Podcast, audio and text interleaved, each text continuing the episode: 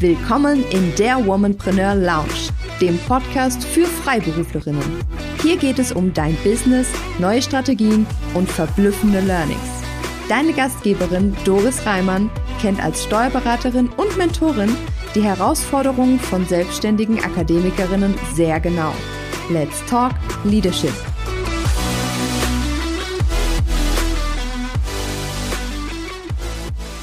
Hallo und herzlich willkommen in der Womanpreneur Lounge. Heute habe ich wieder einen Gast eingeladen und zwar Christine Aalborg. Christine und ich, wir kennen uns schon mehrere Jahre und ähm, ja, ich habe sie über die Jahre begleitet. Sie ist eine ganz liebe Kundin, Mandantin von mir und ja, jetzt geht Christine einen ganz neuen Weg und ich dachte, das ist ein guter Anlass, sie in den Podcast einzuladen, um dir ja, so ein bisschen Inspiration zu geben, wie man sein Unternehmen verändern kann und weiterentwickeln kann. Und ähm, ich begrüße Christine. Hallo und herzlich willkommen, liebe Christine. Schön, dass du da bist. Hallo. Hallo. Stell dich doch ähm, kurz mal vor. Wer bist du? Was machst du? Äh, worum geht's in deinem Business? Und dann ähm, gehen wir weiter in die Fragen. Ja, ich bin Christine Albock. Ich arbeite als freiberufliche Dozentin und ich werde bald meine Sprachschule für Medizinberufe gründen. Und da werde ich ab Mai Spezialkurse für medizinische Fachkräfte auf Deutsch und Englisch anbieten. Ähm, meine Kunden können aus vorgegebenen Kursen wählen. Sie können sich die Kurse aber auch nach ihren sprachlichen oder fachlichen Vorgaben zusammenstellen lassen. Mhm. Ja. Okay, also das ist natürlich genau das, worüber wir heute unter anderem reden wollen. Diese Sprachschule für Medizinberufe, die du jetzt gründest, und zwar ähm, Startschuss ist am 3. Mai, hast du mir verraten. Ähm, genau. Du hast ja quasi diesen Weg erst kürzlich eingeschlagen. Du warst ja vorher lange Jahre Dozentin. Ähm, wie kam es dazu, dass du jetzt ähm, eine eigene Sprachschule und dann auch noch, sag ich mal, mit diesem Fokus auf Medizinberufe gegründet hast? Ja, es gab verschiedene Gründe dafür. Ich habe ja in vielen verschiedenen Kursen unterrichtet. Also ich habe alles von Alphabetisierung bis zu C2 gemacht, was ja schon fast muttersprachliches Niveau ist. Ähm, ich habe allgemeinsprachliche Kurse unterrichtet und Fachsprachenkurse. Und ich habe auch Englisch und Deutsch unterrichtet. Und die Vermittlung von Fachsprache macht mir eigentlich am meisten Spaß, weil die Lernkurve sowohl bei den Teilnehmern als auch bei mir sehr steil ist und ich immer wieder neue Herausforderungen brauche. Und ich habe mich auch immer schon gern weitergebildet und äh, bin so vor ein paar Jahren auf den Medizinbereich gekommen, also Medizin Deutsch, und habe dann meine Qualifizierung zur zertifizierten Dozentin gemacht für medizinische Fachkräfte und finde den Bereich einfach sehr spannend. Der ist auch sehr vielseitig.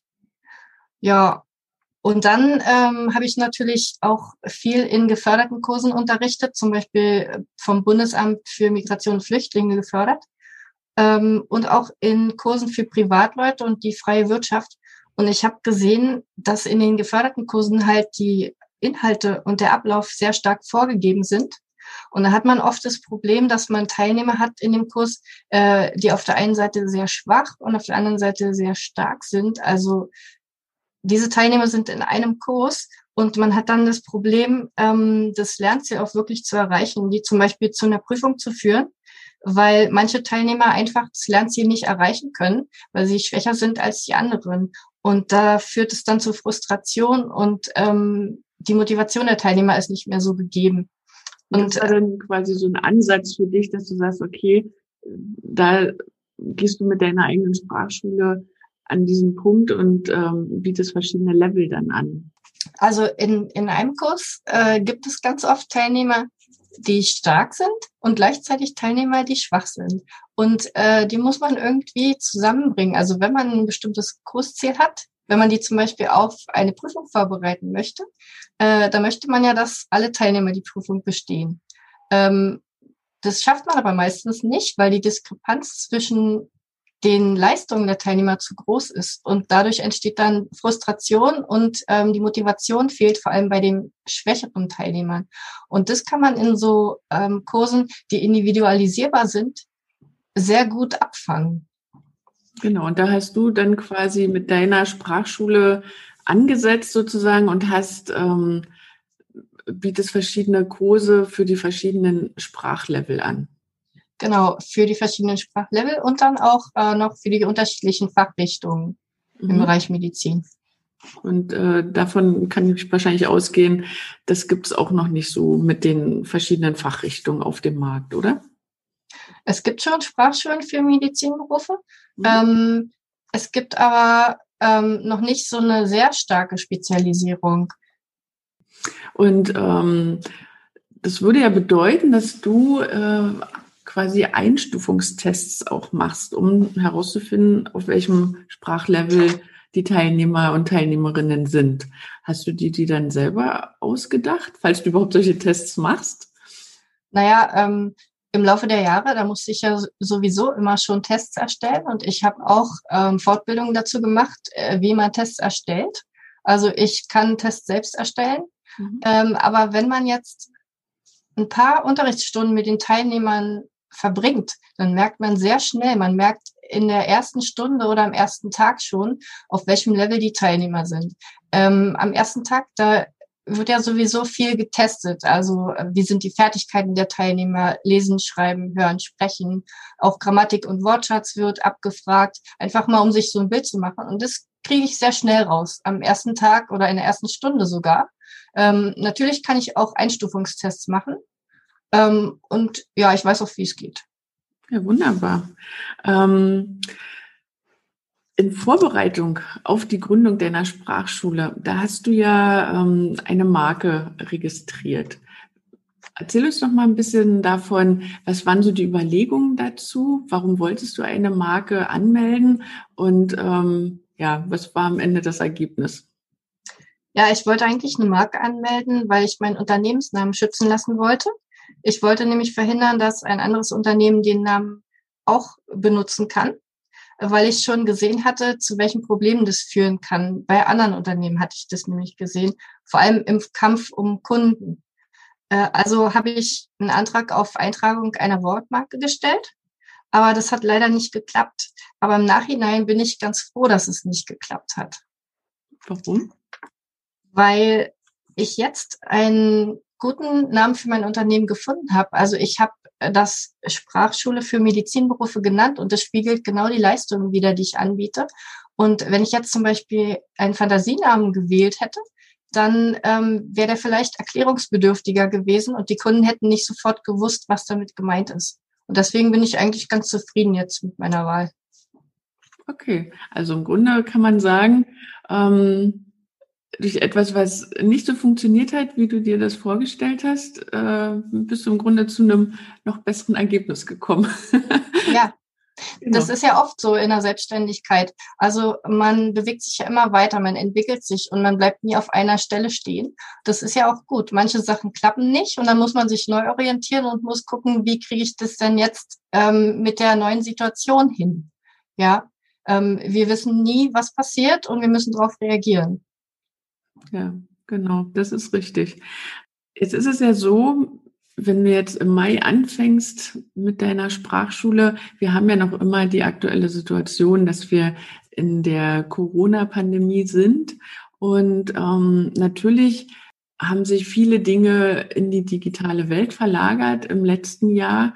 Man kann im Grunde sagen, dass Corona die Digitalisierung schon beschleunigt hat und ich glaube, auch vielen Unternehmern und Unternehmerinnen ähm, ja quasi neue Wege aufgezeigt hat oder sie auch in eine Richtung gedrängt hat, in die sie normalerweise in dem in der Schnelligkeit, sage ich mal, nicht reingekommen wären. Aber nun ist es ja immer noch so, dass wir in dieser Pandemie drin sind.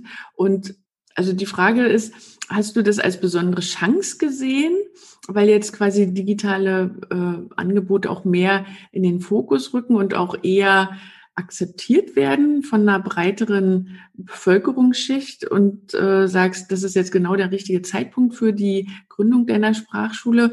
Oder ist jetzt so diese, ähm, sind jetzt diese digitalen Angebote eher so eine Art Notlösung, weil man ja sich nicht mehr oder noch nicht persönlich treffen kann?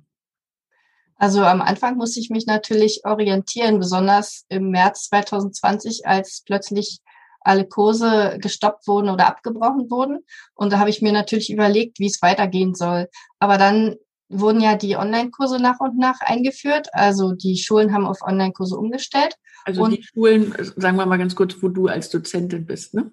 Genau, also im Moment arbeite ich ja noch bei verschiedenen Sprachschulen. Mhm. Ähm, und ähm, ja, die meisten bieten jetzt auch Online-Kurse an. Und das hat natürlich auch bedeutet, dass ich mich da sehr schnell einarbeiten musste, um auch guten Unterricht liefern zu können. Ähm, das war sehr viel Aufwand und eine große Herausforderung für mich, weil ich normalerweise nicht so technikaffin bin. Aber es hat sich gezeigt, dass es geklappt hat. Ähm, und das bietet ja Vorteile. Also jetzt für meine Sprachschule bedeutet das, dass ich noch keine Räume mieten muss und dass ich auch keine langen Fahrzeiten in Kauf nehmen muss und dass ich vor allem viele Teilnehmer erreichen kann. Das sind die Vorteile vom Online-Unterricht. Und ähm, es gibt natürlich auch Vorteile vom Präsenzunterricht, weshalb ich dann später auch Präsenzkurse und Online-Kurse anbieten möchte. Zum Beispiel, ähm, wenn es Kurse zum Aussprachetraining sind, dann wird man das in einem Präsenzkurs besser hinkriegen als im Online-Kurs, wo vielleicht die Übertragung der Sprache nicht so gut funktioniert wegen Internetproblemen. Ja, und ähm, ich habe auch gesehen, dass man dadurch flexibler wird. Zum Beispiel habe ich bei einer Sprachschule gearbeitet und dort einen ähm, Alphabetisierungskurs unterrichtet und der konnte einfach nicht mehr weitergeführt werden, weil man mit Leuten aus einem Alphabetisierungskurs einfach keinen Online-Unterricht machen kann. Man kann ihnen ja nicht mal erklären, wie die Technik funktioniert, wenn es mal Probleme gibt. Ah, okay. Ja.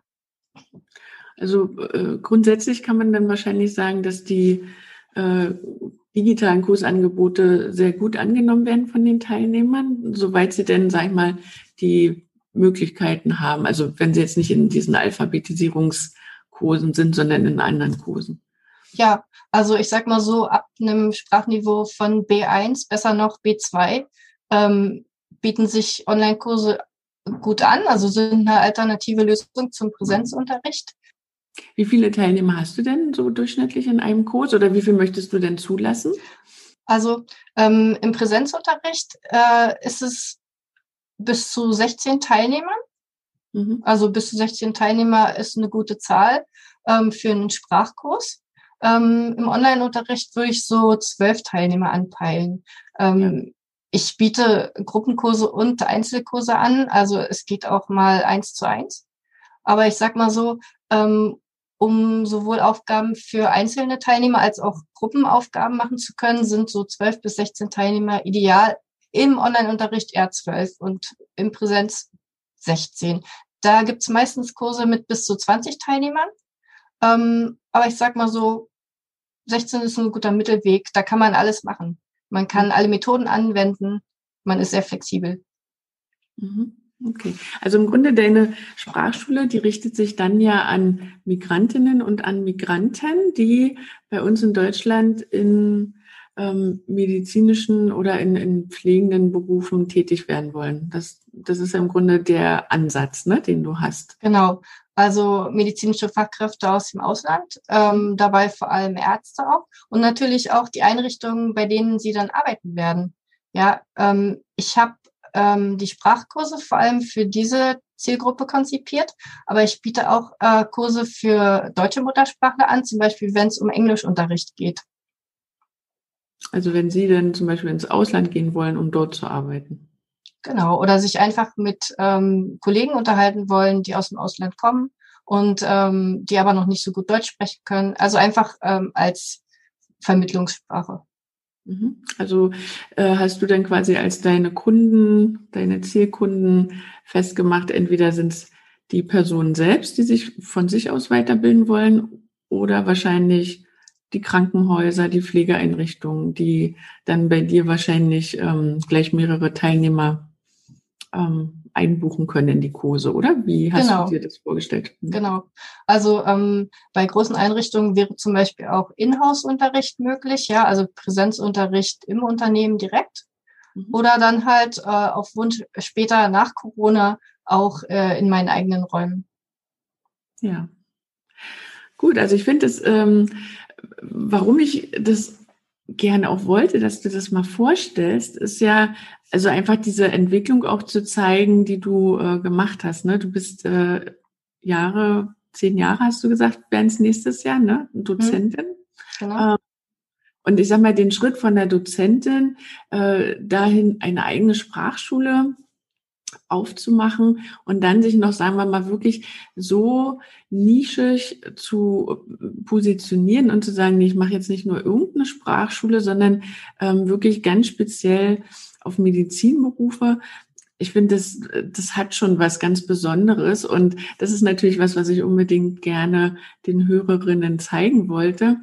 Ähm, ja, wer auch immer jetzt vielleicht auch denkt, ja, so Sprachkurse oder Hauptkurse oder mein Unterricht, was ich äh, jetzt offline gegeben habe, kann ich ja online geben. Äh, oder ich könnte erst mal anfangen, auch solche ähm, Serviceangebote mit hinzuzunehmen zu meinem Portfolio. Der hat sicherlich jetzt die ein oder andere Idee auch von dir bekommen. Ähm, ja, für die Sprachschule wünsche ich dir ganz viel Erfolg. Es geht ja bald los im Mai, aber vorher hast du noch ähm, eine kleine ja, Veranstaltung geplant, die ich auch vor allem als Mutter von zwei Kindern, die ja noch in der Schule sind und auch Sprachen lernen, sehr interessant finde. Vielleicht magst du dazu noch mal kurz was sagen.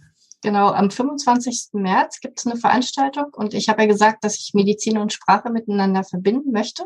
Und da geht es um das Thema Sprachenlernen ohne Vokabellisten. Und die Veranstaltung richtet sich an deutsche Muttersprachler, auch an Jugendliche ab 14. Und äh, da geht es darum, wie man Wortschatz lernen kann.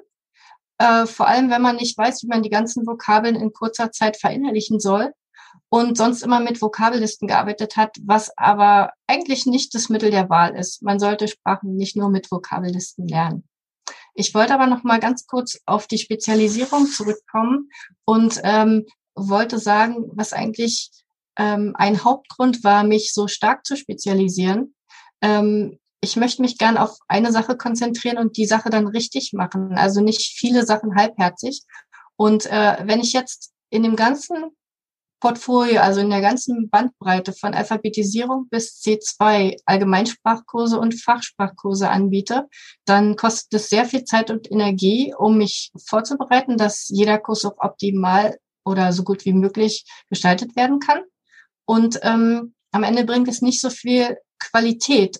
Wenn ich mich jetzt konzentriere auf einen Bereich, zum Beispiel auf den Medizinbereich, dann kann ich hohe Qualität bieten und das ist mein wichtigstes Kriterium, weil ich ja auch möchte, dass die Teilnehmer erfolgreich sind. Und dazu muss ich Experte auf meinem Gebiet sein. Und deswegen habe ich mich dafür entschlossen, diese starke Spezialisierung zu wählen. Mhm. Sehr schön.